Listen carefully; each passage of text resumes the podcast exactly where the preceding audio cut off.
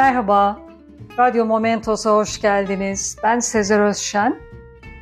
Hem büyüklere hem küçüklere masal günümüzde Tarsus masallarından Yilan ve Adam masalını seslendireceğim sizlere. Bir varmış, bir yokmuş. Evvel zaman içinde, kalbur saman içinde, develer tellal iken, pireler berber iken, bir gün adamın biri nedendir bilinmez düşmüş yollara. Az gitmiş, uz gitmiş, dere tepe düz gitmiş. O sanmış ki çok gitmiş. Meğer bir arpa boyu yol gitmiş. Yürümekten yorulunca bir incir ağacının altına oturmuş. Epey de acıkmış. Hemen bir ateş yakıp karnını doyurmuş. Karnı da doyunca artık yorgunluktan gözlerini açamaz olmuş. Derin bir uykuya dalmış. Bu arada yaktığı ateş ağacın kuruyan gövdesini sarmaya başlamış. Meğer ağacın dallarının birinde bir de yılan varmış. Zavallı yılan ateşin ortasında kalmış. Tıslamış, mıslamış derken adam uyanmış. Bakmış ki ağacın dalında bir yılan var. Kendi kendine bir iyilik yapayım da şu zavallı hayvanı canlı canlı yanmaktan kurtarayım demiş. Ve bir değnekle yılanı yanan daldan yere indirmiş. Eee yılan bu canını kurtardı diye adama minnet duyacak değil. Yapmış yine yılanlığını. Biraz kendine gelir gelmez tıslamış. Yaktım senin çıranı insanoğlu. Şimdi seni sokayım da zevkle ölümünü seyredeyim demiş ve saldırmış. Neye uğradığını şaşıran adamcağız şaşkınlıkla ne yapıyorsun yılan kardeş? Ben senin hayatını kurtardım. Bana teşekkür edeceğin yerde öldürmek istiyorsun demiş. Yılan tekrar tıslamış. Bana ne? Kurtarmasaydım kardeşim. Sana kurtar diyen mi oldu? Ben şimdi seni sokayım da aklın başına gelsin. Adam bakmış ki yılanın laftan anladığı yok. Başka bir çare düşünmüş. Bak yılan kardeş, yılanlar kimseye haksızlık yapmaz. İnsanoğlu onları öyle bilir. Gel üç kişiye soralım. Eğer seni haklı bulurlarsa beni sokarsın. Bu sözlere karşın yılan tıslayarak olur kabul ediyorum demiş. Böylece ikisi beraber düşmüşler yola. Derken çayırda otlayan bir öküzle karşılaşmışlar. Yılan öküze durumu anlatıp sonrasında da söyle bakalım ben bu adamı sokayım mı demiş. Öküz insanoğluna iyilik yapılmaz yılan kardeş ben senin yerinde olsam şimdiye çoktan sokardım demiş. Yılan sevinçten dört köşe olmuş tekrar yola koyulmuşlar. Bir zaman daha gittikten sonra bir su başında bir çakalla karşılaşmışlar. Yılan ona da durumu anlatıp söyle bakalım ben bu adamı sokabilir miyim demiş. Çakalın ağzı sulanmış. Ne demek yılan kardeş tabii ki sokabilirsin. Benim gibi bir garibin de akşam yemeği çıkmış olur. Hemen sok bence demiş. Yılan çakala teşekkür etmiş adama dönüp eğer bir kişi daha bana hak verirse oracıkta sokacağım seni demiş.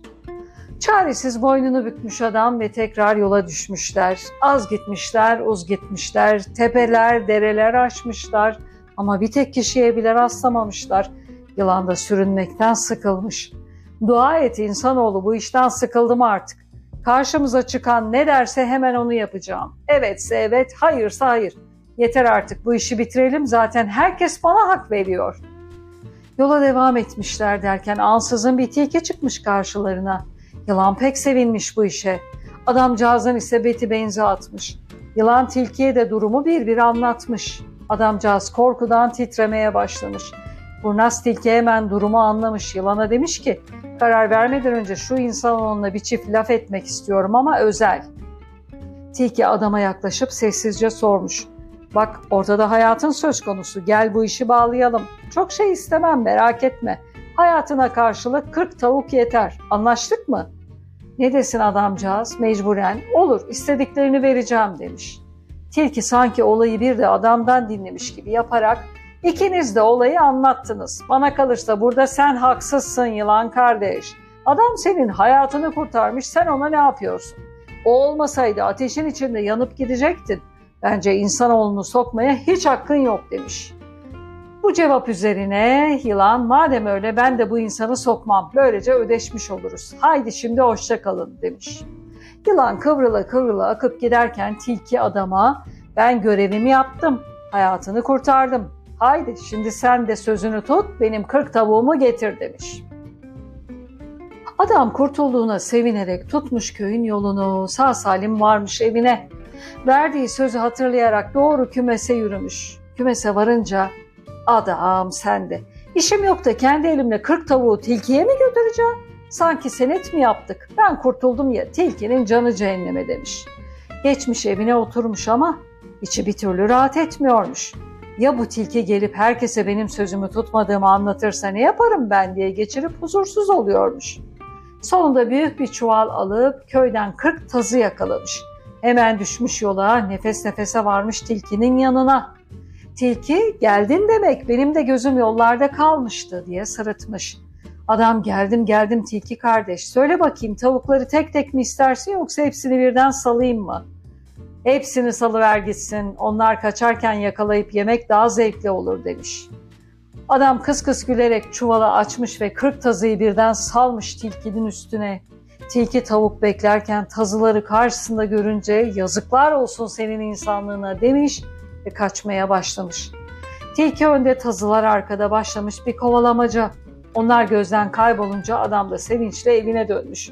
Tilki de dağdan geçmiş, bayırdan geçmiş, yardan atlamış, uçurumdan uçmuş, can havliyle izini kaybettirmiş.